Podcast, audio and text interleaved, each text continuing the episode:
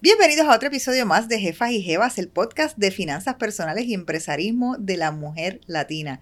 Este podcast es para ti si te interesa conocer sobre lo importante de lo que es tener un mindset, el network correcto y las ganas para transformar tu profesión en un negocio. Soy tu anfitriona Celina Nogueras, Purpose Driven Latina, empresaria fundadora de MOA Design Agency, educadora en finanzas personales y creadora de esta plataforma Jefa y Jeva. En nuestro podcast entrevistamos latinas dueñas de empresas con negocios de facturación millonaria, entrevistamos expertas en finanzas y negocio y todo lo que necesitas saber para escalar tus finanzas personales y carrera profesional. Hablamos de dinero, de mucho dinero, de cómo ahorrarlo, hacerlo y cómo invertirlo. Si te encanta nuestro podcast, te invitamos a que te unas a nuestro programa de membresías que tenemos, que incluye charlas profesionales, módulos educativos en finanzas, mentorías personalizadas, visitas a negocios de mujer, cenas VIP, eventos de networking, entre otros. Así que visita nuestra página web jefayjevas.com slash VIP. Pero antes de comenzar nuestro episodio de hoy, donde voy a entrevistar a una super jefa y jeva, queremos darle las gracias a nuestros auspiciadores, sin cuales Jefa y Jevas, el podcast no sería posible. Muchísimas gracias al almacén del vino con su auspicio del champán Pomeri y todos los vinos que ellos siempre nos ponen en nuestros eventos, a la firma de contabilidad alchavo.com y la firma legal Ferra y Oli. Muchísimas gracias a ellos.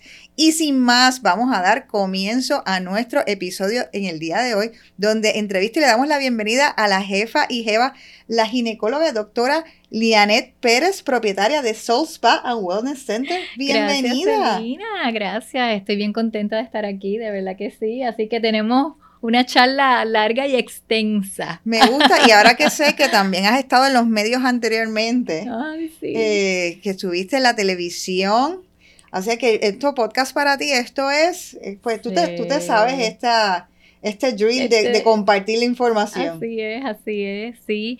Pues para los que nos están eh, viendo y escuchando, ¿verdad? Mi nombre es la doctora Lianet Pérez, soy ginecóloga de profesión. Llevo en el campo de la ginecología mm, más o menos 24, como médico casi 27 años, pero como ginecóloga per se 24 años. Eh, mis primeros 10 años de obstetra ginecóloga estaba full blast, como decimos, ¿verdad? Dentro de la profesión, haciendo partos, haciendo cesáreas, haciendo cirugía, viendo pacientes en la oficina, la sala de emergencia, etcétera, etcétera, etcétera. A los 40 años decidí embarazarme porque yo dije, bueno, llegué a los 40 años y no he tenido esta oportunidad por estar trabajando tanto, porque muchas... Ah, qué interesante. Sí, nosotras como a veces como mujer eh, queremos emprender en tanto que una de las cosas importantes también es, ¿verdad?, tener familia. Yo lo seguí extendiendo y me tocó a los 40 años. Y cuando me embaracé, los primeros meses de mi embarazo, mm, hacer partos, hacer cirugías y llevar una profesión completa era bien difícil, era bien complicada. Así que cuando nació mi bebé, Gustavo, que ya tiene 13 años, eh, ahí yo dije, no puedo seguir haciendo partos porque o le dedico tiempo a mi familia y a mi nuevo bebé, o le dedico tiempo al trabajo, pero las dos cosas a la vez, algo de las dos se me va a quemar. Y eso que tú estás diciendo es sumamente importante porque yo me gusta decirle a la jefa y jefa, uno puede lograr lo que se propone en la vida. Claro. Uno desea muchas cosas y las puede lograr, pero no siempre a la vez. Exacto. Y hay momentos en que uno tiene que simplemente establecer cuáles son sus prioridades, en ese momento. Yo pienso, fíjate también, Celina, que la vida te va poniendo en tu camino las cosas que tú te vas mereciendo porque te va llevando a crear, ¿verdad? Tu, tu historia. Correcto. Tu historia. Lo más probable, mi momento no era los 30 años de tener mi hijo, era los 40, porque a lo mejor de entre los 30 y los 40 yo tenía que darle felicidad a un montón de familias en esta vida y eso fue lo que, así fue que mi destino, ¿verdad? Eh, me lo puso.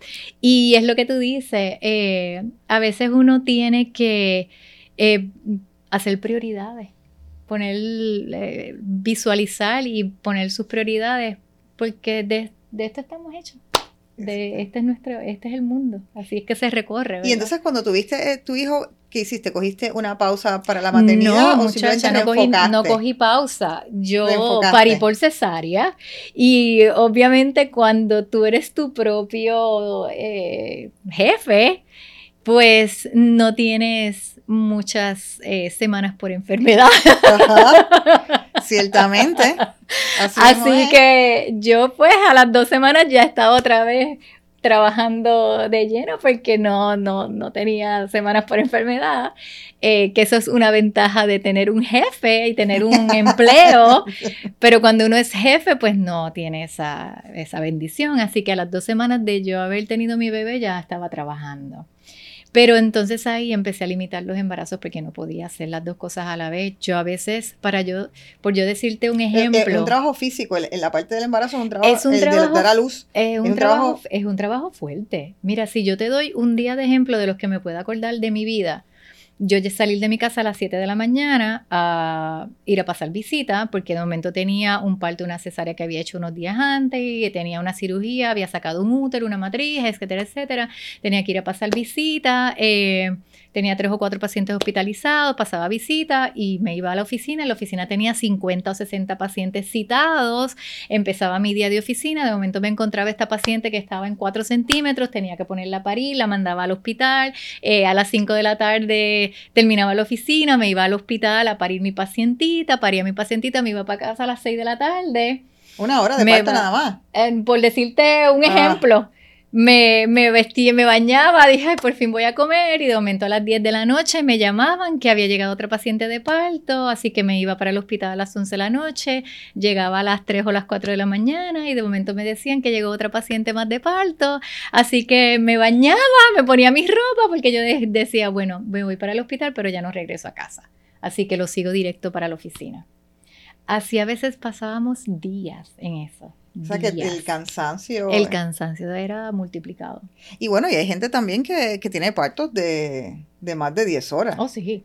Eh, y, de 18 y 24 también. Y esos son momentos, o sea, que tú estás en, en que uno tiene que estar en eso todo el tiempo. Y como a veces me dicen los partos, eh, a veces las pacientes me decían, no es que yo no soy de alto riesgo, yo, es que solamente por estar embarazada, ya tú te ganas la palabra de alto riesgo porque los partos pueden estar bien a los cinco minutos ser un parto de alto riesgo. Así que esa palabra la deberíamos eliminar del vocabulario del ginecólogo, el obstetra, porque en realidad cualquier puede ser un, un, parto de alto riesgo. Y, mucha gente, además de que el trabajo es, muy físico, em, tú Em, o sea, la cantidad de años que, de preparación que se requieren para estudiar para la profesión y, educarse, eh, son muchísimos. Son muchos, eh, son cuatro años de especialidad, ¿verdad? El que se subespecializa, pues le toca uno, dos, tres años más en subespecializarse. Y de ahí en adelante, cuando tú sales de esa especialidad, de momento te toca a ti hacerlo todo. Ajá. Ya son otros 20 Y no hay clases, no sé si ya las hay, pero no habían clases de empresarismo, de cómo correr y manejar las finanzas. Que las escuelas de medicina fallan en dos cosas. Fallan en eso que, acabamos, que tú acabas de decir, en tener un, un ¿verdad? Eh, en educarte para que tú seas un buen empresario, porque por más que nosotros querramos decir que la medicina es porque somos devotos y tenemos una devoción. Si tú no sabes correr una oficina médica, tú no, no, no echas para adelante. Correcto. Y todos esos nosotros años y todos esos préstamos estudiantiles, mm. porque muchísimos obviamente tienen que eh, estudiar con préstamos estudiantiles para costearse. Claro. Y un médico obviamente pues se merece una calidad de vida como se merece cualquier otro profesional, ¿verdad? Eh, tener sus ahorros, tener su familia bien, tener la educación de sus hijos. O sea, un médico es igual que un abogado, que un ingeniero, que, ¿verdad? que un empresario, porque nos merecemos tener también nuestra vida, eh, eh, ¿verdad? Eh, próspera. Próspera. Y me, y me, contaste que en un momento dado sentías que no estaba siendo remunerada para todo el trabajo que, que, pues, estabas... por ahí vamos. luego que dejé de hacer parto, solamente me dediqué a hacer cirugía, vino el huracán María vino el huracán. Y, y de cirugías, y, pero sí me gustaría entonces explicarle un poquito a la gente, eran bien especializadas. Sí, no, yo estaba haciendo cirugía robótica, cirugía robótica. Yo estaba en el hospital IMA, específicamente en el hospital de Caguas. Eh, todos ustedes saben lo que pasó con el hospital, ¿verdad? El hospital, sí, el hospital tenía un sistema de un sistema Da Vinci, que es un sistema de, para operar eh, robóticamente para los que no conocen lo que es la cirugía Da Vinci, el cirujano está sentado en una consola como si estuviera jugando con con unos joysticks. Con PlayStation. Con PlayStation. El paciente está cerca de nosotros, pero yo no toco el paciente ah, eh, para su pues, cirugía. La cirugía empieza siendo como una laparoscopía. Yo estoy con el paciente cuando estoy introduciendo los trocars como para la laparoscopía y yo conecto los brazos del Da Vinci, pero me voy a operar a una consola. Yo me siento en una consola y yo opero, yo estoy mirando en una pantalla y yo controlo mis instrumentos con mis manos y con mis pies. Con los pies también. Con los pies también. Con los pies se mueve la cámara y con los pies se le da energía para poder coagular, para hacer las cauterizaciones. Wow, eso no lo sabía, qué fascinante. Sí, o sea que a mí se me hizo fácil hacerlo porque yo soy pianista, ese es uno de mis hobbies. yo toco piano y yo pienso que el hecho de tocar piano me ayudaba a manejar, yo creo que mi cerebro estaba bastante eh, combinado para bregar con las manos y con los pies a la misma vez, o sea que sentarme allí en el Da Vinci pues para mí era fácil. Bueno, pues el hospital hizo esa inversión de ese Da Vinci que costó millones de dólares y el, hospital, que esto es algo bien interesante, que, eh, ¿verdad? que es un dato curioso que deben, deben tenerlo consciente. El hospital compró un sistema Da Vinci sin tener cirujanos para el Da Vinci. Ah. Se supone que cuando tú haces esta gran inversión, tú tienes que tener primero tu equipo de trabajo y luego entonces comprar tu sistema. Porque si no, tú no vas a renumerar, o sea, no vas a, a, coger la, inversión, a recobrar la inversión. A recobrar la, inversión tan rápido como lo, lo, lo, haces si lo haces de la otra forma. Yo monto mi equipo, ¿verdad? Yo tengo mi cirujano, yo pongo mi sala de operaciones, yo tengo mi equipo, yo tengo mis técnicos que van a trabajar conmigo. Cuando ya yo tengo todo formalizado, entonces yo compro mi Da Vinci. Pues el hospital no lo hizo de esa forma. El hospital compró un Da Vinci y lo puso allí a ver qué pasaba. ¿Qué pasó? Que no había nadie que operase por el Da Vinci. Así que un día yo pasé por allí, veo la máquina, yo digo, ¿sabes qué? Yo voy a llamar a esta gente porque yo me voy a poner a operar por ahí, por el Da Vinci. Entonces llamé a la representante del equipo, me certifiqué en cirugía robótica y me puse a trabajar con Da Vinci. Para todo esto llega el huracán.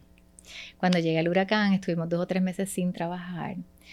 Y aquí es el comentario que te hice, ¿verdad? Eh, llega un momento en que yo misma me, yo misma me preguntaba por qué yo trabajaba si en realidad para lo mucho y fuerte que yo trabajaba podía haber uno que otro mes que yo tenía que pagar mis empleados con una tarjeta de crédito. Y decía, yo no... Yo no, me, hice, yo, no me hice doctora para esto. Yo no soy una profesional quemándome mis pestañas y, ¿verdad? Y con tanta... Sacrificio. con tanto sacrificio para que de, de, vez en cuando yo tenga que pagar mis empleados con una tarjeta de crédito porque no me llega el dinero. Y eso, en ese caso, tiene mucho que ver eh, con los planes médicos y la facturación de los planes médicos. Sí, que en Puerto Rico se, sí, a veces, ha sido un problema, es un problema real. A veces, eh, bueno, cuando yo digo lo que yo me ganaba por hacer un parto, a veces la gente no me lo cree. Pero a mí, quien más, lo más probable me pagaba en aquel momento por un parto era Triple S, que a lo mejor me pagaba 800 o 1000 dólares por nueve meses de embarazo, todas las complicaciones que ese paciente tuviese, todas las salas de emergencia que yo tuviera que ir con ese paciente, un parto o una cesárea, la visita de durante el paciente hospitalizado más un mes después. Todo eso yo lo que se facturaba y eso era el más que pagaba pudiese ser que yo cobraba por eso 400 o 600 dólares si fuera otro plan médico. Por todo ese sacrificio de un... De un por eso es que a veces... y a veces nos preguntamos cuál es la crisis de, médicos, ¿no? Y de profesionales de la medicina que hay en el país. Es bien complicado. Eso mismo en Estados Unidos, un plan médico en Estados Unidos paga 3, 4, 5 mil dólares, 6 mil dólares. En Puerto Rico, pues estamos bien atrás y por eso es que tenemos la crisis que tenemos hoy en día. Bueno, pues con esta misma eh, mentalidad, yo me siento un día con mi esposo y le digo, ¿sabes qué? Yo no creo que mi oficina ahora mismo esté, yo estoy contenta con lo que yo produzco en la oficina. Yo creo que yo me voy a ir a mi casa a barrer y a fregar. Así mismo le dije a él. ¿Te creyó? Y Sí, porque él mismo también me veía. Pero no sé si te creyó, o sea, dijo... Él, él, él, ya yo llevaba Sabía que a lo mejor había algo que querías hacer distinto. Yo creo que el huracán fue la, la, gotita que colmó la copa, porque ya lo habíamos discutido en otras ocasiones, ya habíamos... Eh, sí, porque... Eh, eh, llegaba un momento en que a veces yo le decía, yo no puedo creer que este mes a mí me deben los planes médicos X cantidad de dinero. O sea, yo no puedo creer que este mes yo he trabajado tanto y cuando yo veo lo que me ha llegado de mis cheques de planes médicos, a veces había un cheque de 59 centavos, que yo decía, pero ¿por qué un plan médico gasta un sello, un sobre y un papel para enviarme 59 centavos? O sea, no. Bueno, la cosa es que ahí entonces yo digo, ¿sabes qué? Ya me quedo en mi casa. Y para el momento del huracán tenía esta amiga que había perdido su oficina y yo le dije, mm. ¿sabes qué? Yo estoy pensando cerrar mi práctica, si tú quieres yo te alquilo mi oficina. Y las dos somos felices. Tú estás feliz porque no tienes que, te, te vas a mi oficina y yo estoy feliz porque me voy a mi casa. puse el anuncio en el periódico, repartí mis récords, le di los récords a, los que sobraron, se los di a otro grupo cerca de mí para que ellos pudiesen ver esas pacientes. Y me fui para mi casa. Estando en mi casa, le digo a mi esposo un día, ¿sabes qué? Con todo esto que nosotros estamos pasando ahora con el huracán, eh, te lo digo que si yo encontrara un sitio, yo haría un spa. Pero hacía un, haría un spa conmigo como doctora allí, porque haría un spa como con un wellness center. Yo me lo imaginaba todo en mi mente, donde los, los pacientes y los clientes no fueran a buscar porque estaban enfermos, fueran a buscar bienestar, tranquilidad. Y lo más probable... Me, gustó que ahorita me, dijiste que quieren ir a un spa porque no quieren enfermarse. Porque no quieren enfermarse. Que, que es eh, también un poco la medicina en Europa está predicada a la prevención y un poco esa es. Exacto. Y eso, ahorita que hablamos, que me dijiste, es como que dos cosas que la escuela de medicina, que dejamos ese tema un poquito atrás, dos cosas que la escuela de medicina no le enseña a los médicos, las finanzas y lo segundo es a que la gente esté saludable. Te enseñan a curar enfermedades, porque te enseñan tu diagnóstico, tu tratamiento, tus laboratorios, te enseñan todo para que tú cures enfermedades, pero no te enseñan a que tu paciente sea saludable. No, no hay forma. Y esas son dos cosas que, se han perdido en la escuela de medicina.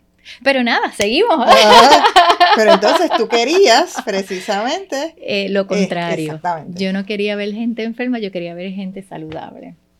Y hice, me senté con una libretita que la tengo en mi casa y le puse mi nombre, ¿verdad? A mi spa.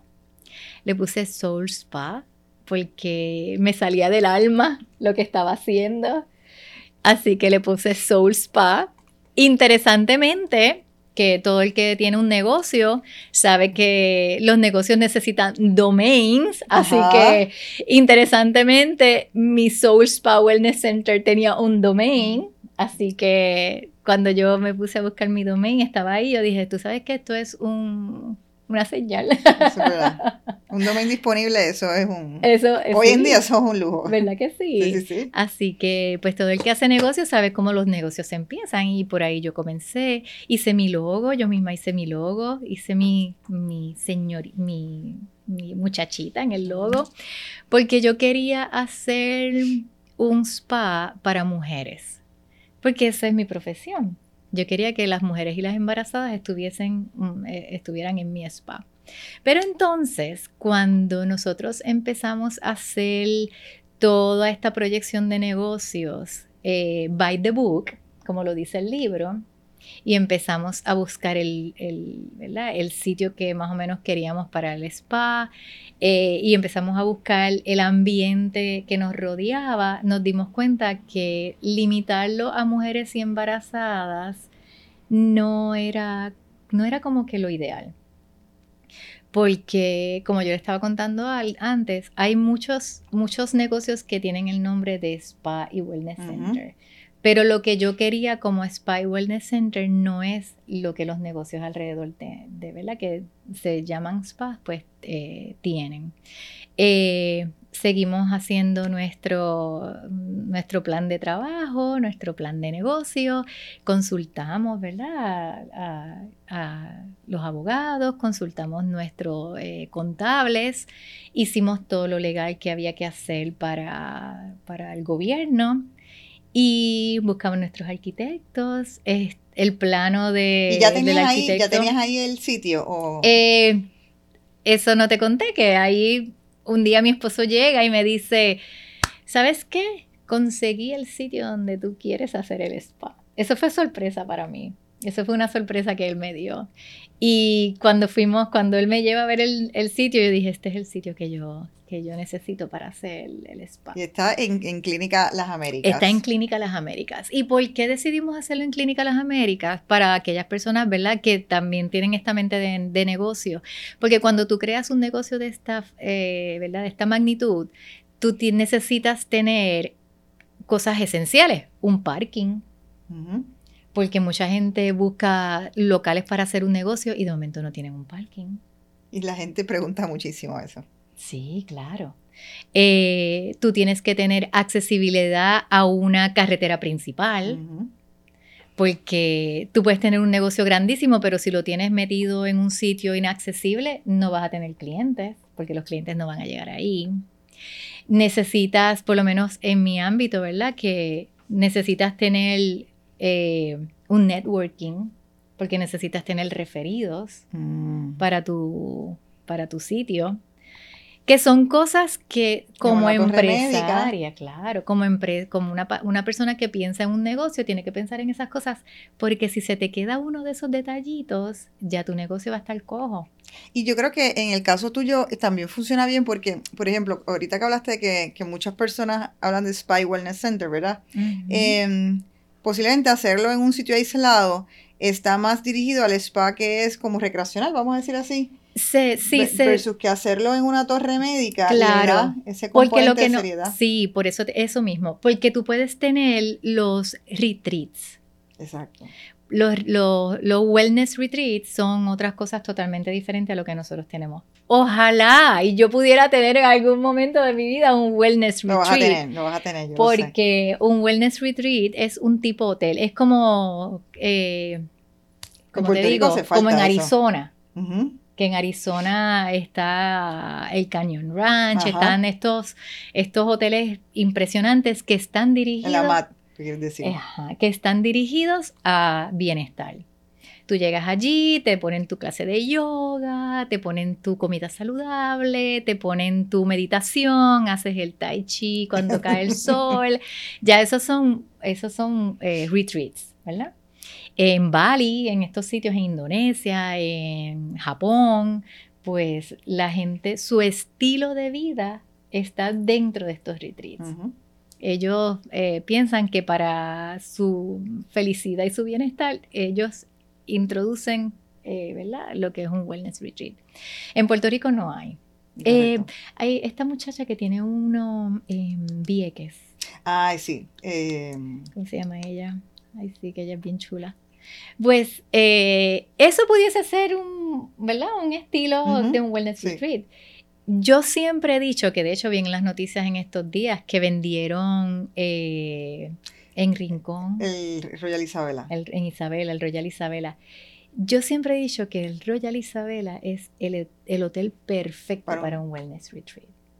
Porque ahí tú tienes todo lo que necesitaría un wellness retreat ahí dentro de ese hotel. Eso sería excelente para eso. Y la otra cosa que Puerto Rico no tiene con relación a los médicos también es em, esta cosa del turismo médico de, que hay en Colombia, de que van te haces una operación, o sea, que pudieras tener aquí, te haces una operación X y tienes, o sea, el, doctor tiene ese lugar, que es ese espacio donde te recuperas ahí mismo. Tú sabes que IMA tenía turismo médico. De hecho, yo participé en turismo médico en el área de la ginecología y nosotros veíamos pacientes de San Tomás, St. John's, eh, Santa Cruz, eh, todas estas islas. Y ellos venían a Puerto Rico y le ponían su hotel, le daban todo su, su itinerario. Pero eh, lo que tú dices, tu mentalidad, lo que tú tienes en la mente, nosotros en realidad no estamos cortos todavía de eso. Así que cuando tú entonces quisiste hacer tus, tus Spy Wellness, ¿en qué consiste específicamente? Pues mira, Eh, nosotros tenemos dentro del spa, tenemos las áreas de masaje. Los masajes son todos masajes este, terapéuticos, son masajes, tienes toda la gama, desde deportivos, este, relajantes, tienes reflexología, tienes todo lo que tú te puedas, toda la gama de, masajes. Tienes coping para los que quieren tener, ¿verdad? Este, quieren deshacerse de inflamaciones.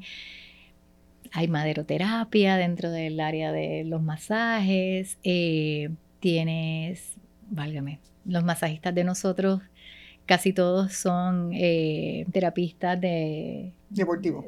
sí, en realidad son, son, de verdad que es, están entrenados en todo. Eh, tenemos el área de estética médica, tenemos el área de estética con nuestra esteticista. Dentro tenemos para que las pacientes y las clientas se hagan sus manicures, sus pedicures. Me da eh, mucha emoción decir que nosotros tenemos nuestro pedicures. A veces las pacientes me decían, pero ¿por qué no tienes una silla de pedicure? Yo, porque en realidad Nuestros pedicures son vasijas de cobre. Porque dentro de un wellness center, esas vasijas de cobre son importantes porque el cobre, cuando tú metes tus pies en cobre, el cobre es un metal, pero es... Los metales del claro. Eh, la hemoglobina necesita cobre. El cobre es completamente antiséptico y anti-hongos yo, es, ¿verdad? Quise que mis bowls de, de pedicure fueran de cobre y se dejan con agua durante la noche, porque el agua hace que el cobre de las paredes de la vasija se vayan, eh, ¿verdad? Vayan saliendo hacia el agua y al otro día, cuando ya las, las, muchachas van a empezar a usarlo, es cuestión de llenarlos un poquito más de agua, que cuando esa persona ah. meta ese piecito dentro de esa agua, ya esa agua tenga su cobre ahí porque es terapéutico, es terapéutico. Eh, así que eso es parte de nuestro pedicure, que las vasijas son de cobre. Que a lo mejor si tú no sabes por qué es el cobre en la vasija, no sabes la importancia de tener un pedicure de esa forma. ¿verdad? Tenemos un sauna dentro del, spa. Sabemos que el sauna, lo que nosotros queremos con el sauna es aumentar nuestra temperatura corporal para que hacemos como una fiebre cuando nosotros tenemos fiebre porque estamos enfermos es porque el cuerpo quiere defenderse y quiere matar virus y bacterias. Por eso es que es el sauna, ¿verdad? Porque el sauna hace que nuestra inmunidad mejore. Tenemos las duchas de los baños son, eh, son terapéuticas. Tienen todos estos chorritos terapéuticos. O sea que uno se mete ahí como si estuviera un car wash. Tenemos un gimnasio completo eh, ahora mismo el, gimnasio se llama Stage porque tenemos unos muchachos que son los personal trainers, que son los que están a cargo del gimnasio. Tenemos un salón de belleza. ¿Y el gimnasio está, está dirigido como a, rebajar o es, una cosa más como de terapia física? Ahí hay de todo, ahí hay, hay pacientes para recuperación, pero ellos tienen pacientes que hacen alto rendimiento también, clientes, ¿verdad? Porque ya para ellos son clientes. Tenemos el salón de belleza, que también ah, tenemos una, sí, tenemos nuestra estilista en el salón de belleza. Tenemos una doctora en quiropráctica, Alana del Mar, que es excelente. Ella está con nosotros también en la quiropráctica. Tenemos un coffee shop. Ah, eso yo no lo vi cuando donde yo fui. hacemos, sí, Sí, tenemos un coffee shop donde en el coffee shop se hacen las batidas de proteínas para el gimnasio, se hacen los tececitos de jengibre bien rico, como lo, tenemos una gama de teces eh, bien, bien ricos. Eh, todo lo tratamos de hacer que venga de nosotros mismos, ¿verdad? El café es de Hacienda Lealtad, en Lares, ellos nos suplen el grano supremo de ellos. Eh, así que ese es nuestro café en el coffee shop. Y tenemos una línea de estética mm, excelente, bien state of the art, que se llama Biologic Research. Somos los únicos que tenemos esa línea de estética. Cuando yo he visto esa línea de estética, pues porque nosotros, gracias a Dios, tenemos la oportunidad de ir a muchos sitios alrededor del mundo y siempre veía esa línea de estética en estos hoteles bien fabulosos y en sitios donde los clientes son exigentes. Y esa es una línea de estética para clientes exigentes. Así que siempre yo la veía y yo pensaba que esa línea de estética algún día yo la voy a tener. Pero me daba miedo mandarla a pedir porque me dijeran que no. Y un día día, ¿sabes qué? Si me dicen que no, pues ¿qué puede pasar? Que me digan que no. Mandé un email y de momento me contestan y me dicen, pues sí, vamos a hacer un, research de tu área, a ver si cualificas para nuestra línea de estética y nos dieron nuestra línea de estética. Que no hay, esa es la moraleja de que no hay peor gestión que la que, no, se, hace. Siempre digo, ¿qué es lo peor que va a pasar? Que digan un no, pues. Sí. no pasa nada. No pasa nada, exactamente. Así que nosotros eh, tuvimos la gran oportunidad de abrir durante la pandemia. Así que podemos, esa es otra historia larguísima que pudiésemos hablar. Eh, cuando empezamos la construcción de nuestro spa y eh, hubo el lockdown, Así que a la semana de comenzar la construcción nos cerraron el local, así que no pudimos empezar la construcción hasta que pasó el lockdown. Por ahí, pues ya ustedes saben, estos fueron meses eh, complicados. complicados y cuando por Pero tú seguiste durante ese tiempo, que una cosa importante que me gustaría enfatizar, tú empezaste a educarte porque lo que hemos hablado, o sea, no te, como doctora no te enseñaron a ser empresaria. No, no. Entonces el spa ya es es un negocio. Es, un negocio. es un negocio. Un negocio con un plan de negocio establecido. Que un doctor no hace un plan de negocio. No, que no podemos perder dinero, que tenemos que estar viendo, ¿verdad? Los ingresos, lo que entra, como, como que lo que sale, que tenemos que estar pendiente a la empleomanía, que tenemos que seguir todas las reglas de las leyes del gobierno, que tenemos. Sí, esto es un negocio. Y entonces me dices que hiciste research y existía algo así como unos cursos una certificación, en manejo de spa, en spa management. ¿Me puedes hablar un poquito de eso y, cómo tú misma estabas cambiando tu visión o aprendiendo cosas nuevas? Durante el proceso de yo escribir todo lo que yo quería dentro de mi spa y, y el comenzar la, la construcción, sí, me metía en la computadora a ver dónde lo daban y había una universidad en Portland, en Oregon, que daba la certificación en Spa Management y como estábamos, ¿verdad? Estábamos en pandemia, yo dije, bueno, pues voy a aprovechar y voy a coger mi certificación porque la podía coger en ese momento online, así que estoy en el cuadro de honor de la universidad. Muy bien. en Oregón. Eh, y entonces hice mi certificación en Spa Management. Dentro, eso fueron 12, 12 créditos. Para empezar, tuve que solicitar como un universitario. ¿verdad? Imagínate, yo como universitario, cuando me dijeron que tenía que mandar una transcripción de la universidad, yo dije, ¿y ahora? Si yo me gradué de la universidad en el 92, ¿dónde yo voy a conseguir una transcripción universitaria? Pues mira, me metí online en la UPI y la UPI daba transcripciones online. Así que mandé mi transcripción online. Eh, y nada, eh, la certificación en Spa Management, en manejo de spas, tiene de todo. Tiene desde finanzas, tiene desde todo, todo. Tiene aromaterapia, tiene cómo tú mejor, cómo tú en, en, un spa, y lo más probable sea así en otros negocios, cada pie cuadrado de tu área significa dinero. Y tú tienes que sacarle a ese pie cuadrado de tu área el valor. Porque esos pies cuadrados en un negocio significan tus ganancias. Y eh, por eso es que es tan bueno tú coger estos cursos, porque lo más probable eso no te lo va a enseñar nadie. Exactamente. Exactamente. Que si yo quería... Y también cuando estés diseñando tienes que tomar eso en consideración para Que si yo quería hacer, eh, por decirte algo, un almacén, el almacén a mí no me va a dejar dinero ahí adentro. Así que, ¿sabes qué? Aunque ustedes no lo crean, de mi almacén yo saqué mi oficina médica.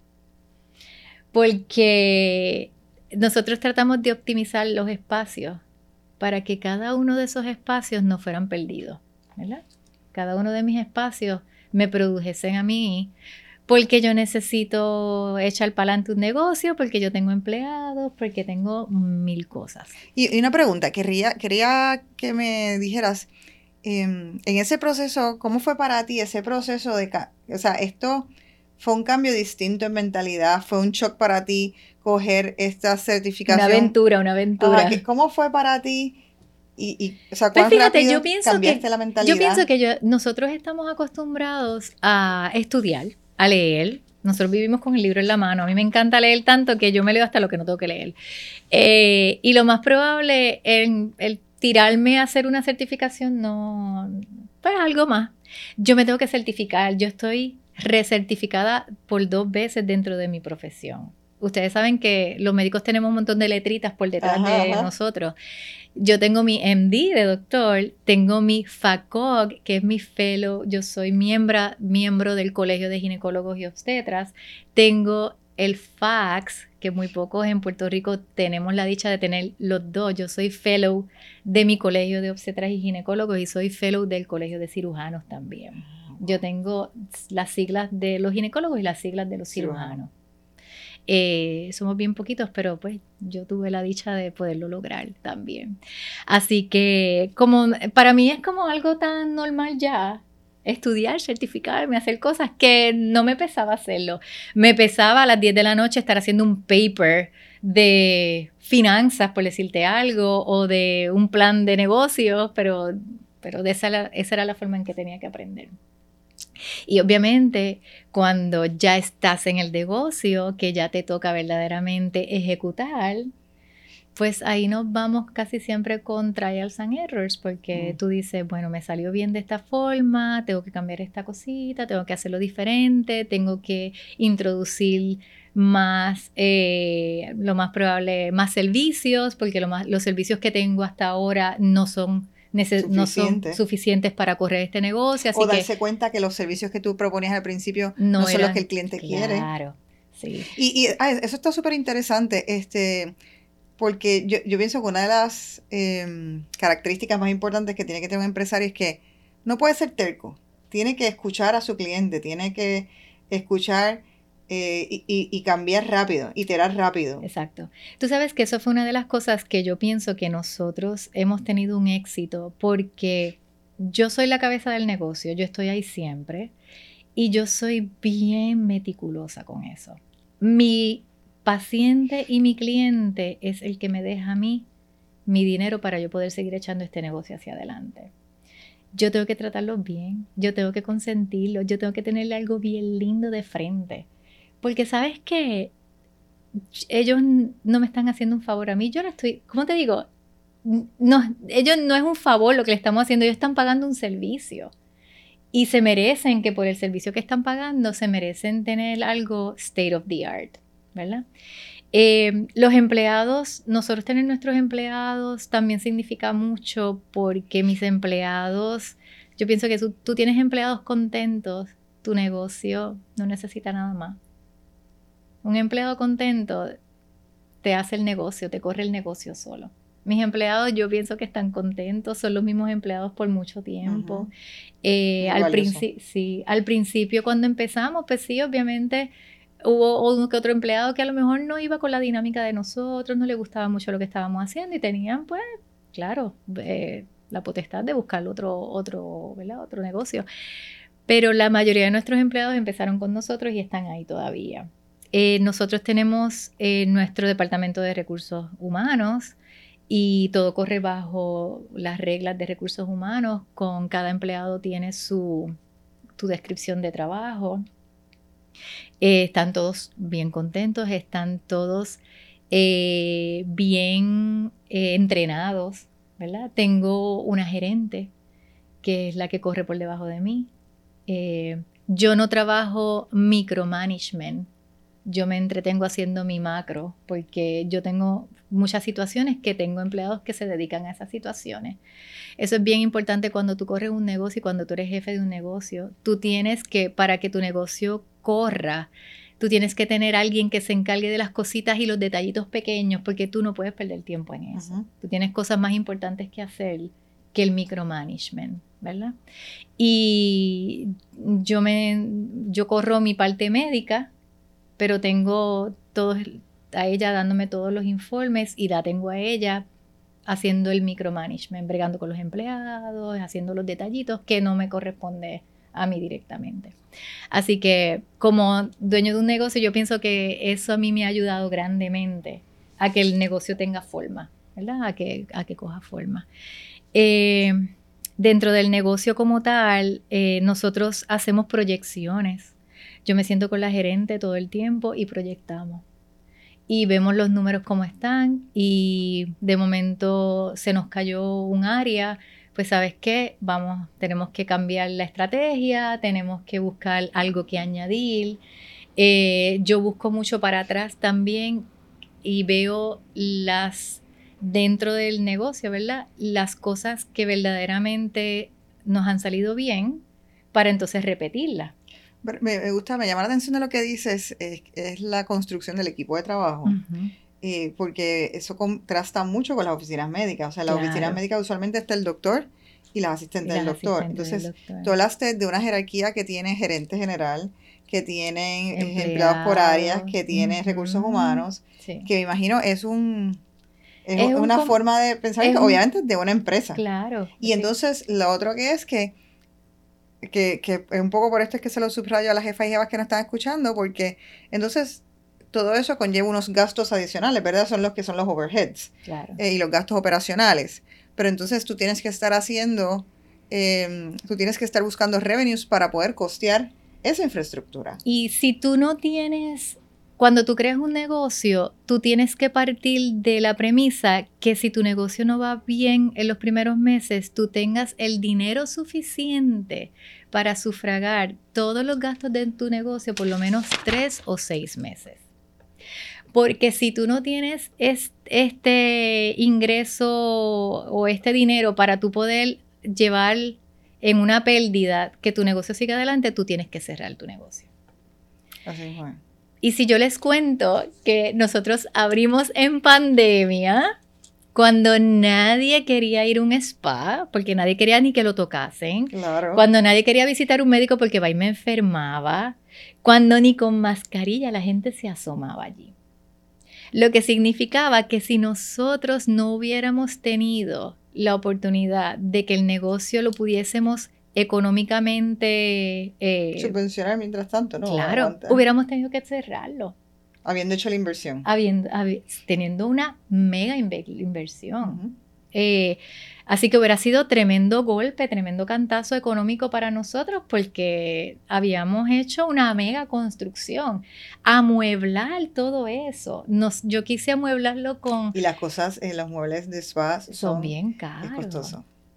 Janet, pues, eh, para, terminar, em, ¿cuál entonces entiendes en esa misma línea? ¿Cuál entiendes que ha sido tu reto em, empresarial? Empresarial. Más grande hasta ahora que has tenido y, que, o aprendiste de él o cómo lo sobrellevaste, como entiendes. Sí, pues tú sabes que yo pienso que para nosotros el reto mayor fue la pandemia obviamente. Eh, nosotros no tuvimos ayudas con la pandemia porque éramos un negocio nuevo, o sea que no cualificábamos para, correcto. no cualificábamos para ninguna ayuda, o sea que llorábamos todos los días que se acabase ya la pandemia, pero ya que la pandemia acabó, ¿verdad? El reto de nosotros ahora es que nosotros no nos vamos a quitar, no nos hemos quitado en ningún momento y ahora nuestro negocio está floreciendo porque la pandemia vino para enseñarle a la gente que tiene que estar saludable. Así que la gente ya reconoce que necesita de bienestar, que necesita de su momento de relajación, que necesita su pampering de vez en cuando. O sea que ahora... Las revoluciones. Ajá. El reto de nosotros ahora como empresa es que nuestra empresa no muera, que nuestra empresa no aburra, ¿verdad? Que tú no te sientas como que fuiste a coger el mismo, el mismo eh, masaje. que fuiste a coger el mismo facial. No, que nuestra empresa esté todo el, el tiempo inventando y buscando tecnología nueva y buscando eh, eh, innovaciones dentro de nuestra área, ¿verdad? Los spas caen bajo bajo el nombre de correcto. Nosotros somos como los hoteles. Somos hospitalidad. Servicio, servicio, servicio. Somos hospitalidad. Servicio, servicio, servicio. Pues yo todo el tiempo estoy maquinando inventarme un servicio nuevo para cuando mi gente llegue allí tenga algo diferente, algo nuevo y diga, wow, yo me voy a quedar aquí porque, fíjate, antes me hacían esto de una forma y ahora lo tengo de otra forma. Mantenerse relevante. Yo como empresaria, mi reto mental es todo el tiempo innovar, todo el tiempo especular y yo pienso que eso nace porque somos entrepreneur de nacimiento, ¿verdad? porque nos corre la sangre el hecho de todo el tiempo buscar algo nuevo y algo innovador para implementar. Yo imagino que te pasa como a mí, que cuando viajo, yo siempre lo que estoy es maquineando. Esto se puede implementar en tal cosa, esto se puede implementar en tal cosa. Igual. ¿Y por qué alguien no se lo inventó? ¿Y por qué alguien no lo ha traído? ¿Y por qué alguien no lo ha hecho? Yo voy hasta, yo no, yo no tengo restaurantes ni nada, pero tengo eh, muchos de nuestros clientes, tenemos muchos clientes en Furan Beverage, y yo voy a una, por ejemplo, una barra, y yo voy a una barra y yo estoy mirando cómo están sacando los tragos, cómo está la barra construida, diseñada, si es eficiente o no es eficiente, dónde tienen las cosas. O sea, yo estoy pensando en el business, o sea, y, digo, esto funciona, esto no funciona. no, no me puedo quitar ese chip cada vez que voy a un sitio. igual. Y de momento veo unos uniformes que me encantan y yo digo, ah, ¿sabes qué? Vamos a cambiar los uniformes, vamos a poner un uniforme nuevo. Nosotros como, como SPY, como Wellness Center, no, mis empleados no utilizan scrubs porque ni yo utilizo scrubs. Yo voy bonita vestida porque yo soy la presencia. Mm. Y yo entiendo que mi público, mi gente, mis pacientes necesitan ver la estrella, ¿verdad? Allí, porque, porque todos quieren ser como la estrella. o sea, es como que, wow, si mi doctora está de esta forma, se ve bien, luce bonita, porque yo no lo puedo hacer. ¿Verdad? Y mm, yo tengo presencia allí, yo siempre ando con mis zapatos altos, yo siempre ando con mis risitos y con mi ropita. Yo no puedo ponerme un scrub porque yo nací en la medicina cuando los scrubs eran para una sala de operaciones. Mm. Así que yo respeto el scrub como parte de una sala de operaciones y yo pienso que en una oficina médica pues la gente debería tener un uniforme. Así que el spa tiene unos uniformes bellos Sí, porque son uniformes de, ¿verdad? De empleados de spa. Eh, como los hoteles. Exacto. Así que, sí, como los hoteles. Y lo lindo de nosotros tener la oportunidad de viajar a muchas áreas, a mi, mi esposo, el wellness de mi marido es viajar. Yo digo que él busca su bienestar en los viajes. Igualito que yo. Ajá, así que pues nosotros hemos visto muchas cosas diferentes, hemos tenido muchas experiencias y lo que tú dices, cada vez que yo voy a un sitio y veo algo que me gusta, digo, mm, esto lo podemos poner allí. Mm, déjame chequear a ver dónde venden tal cosa para ponerlo allí. Y yo pienso que eso es un reto, pero es parte de nuestra, ¿verdad? De, de, ser entrepreneur en esta, en esta área. No creo que tengamos todavía competencia porque hay muchos spas, pero no tan completos como lo que nosotros tenemos ahora mismo. Que cuando tú estás haciendo un, creando un negocio, tú tienes que ver cuál es tu competencia, claro. porque tu competencia es la que te hace a ti. ¿verdad? Tú tienes que salirte de la competencia. Pero yo puedo imaginar que si tienes el carácter empresarial que tienes, tú misma eres tu propia competencia. Claro, así Tú mides, te mides con tu propia vara, que a veces es un poquito a curse in disguise. y si tú supieras que mi esposo está presente, porque él está presente, obviamente la inversión inicial es de él. O sea que él está ahí presente porque él en algún momento necesita recuperar su inversión. Pero él me ha dado manos, ¿verdad? Mano libre para que yo haga con el negocio lo que, lo que. Y él pienso que está contento de que estemos corriendo ahora mismo el negocio bien. Ahora por fin, pues ya el negocio tiene sus ganancias. Eh, ya tú sabes, como un empresario, las ganancias están ahí, pero no se tocan, no se miran, porque eh, cuando tú tienes un negocio, el empresario no puede meter la mano en el dinero del negocio porque lo quiebra. Exactamente. Y eso es, eh, yo creo que esa es la clave del éxito del empresario. El negocio tiene que correr la parte de tu vida personal. Son dos cosas totalmente diferentes. Yo creo que ese es eh, el mejor consejo. No, el empresario que mete la mano dentro de su negocio lo quiebra. Y eso es una de las cosas que las mentorías también hablo mucho con las jefas y jevas.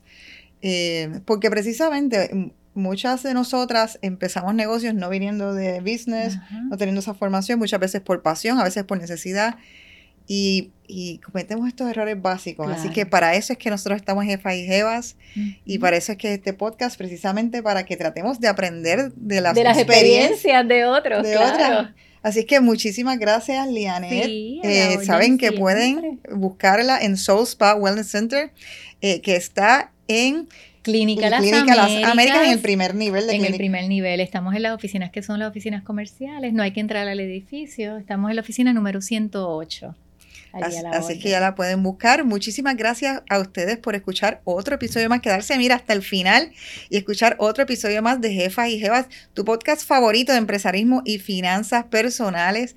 Gracias nuevamente a nuestros auspiciadores, el almacén del vino, la firma de contabilidad chavo.com, la firma Legal Ferrayoli. Sabes que si te gustó nuestro show, déjanos un review y compártelo para que esto les riegue la voz a más mujeres y se inspiren y aprendan de todo este contenido tan valioso. Contamos con más de 100 episodios para ti y sabes que tenemos un programa de membresía. Si quieres ser parte de nuestra comunidad, te la ponemos fácil. Tenemos un programa de membresía con tres categorías diferentes en donde somos una comunidad maravillosa de mujeres enfocadas en nuestro bienestar financiero, profesional y empresarial. Así que hasta la próxima. Muchísimas gracias. Gracias, Lanet. Y que nos sigan en las redes sociales. Ay, sí, por favor. ¿Cómo te pueden conseguir? Soul Spa Wellness Center. Yo tengo mis redes sociales, doctora Lianet Pérez, pero las de Soul Spa para que ahí vean toda la gama de servicios. Servicio. Espero que se hayan antojado de alguno de, esos servicios.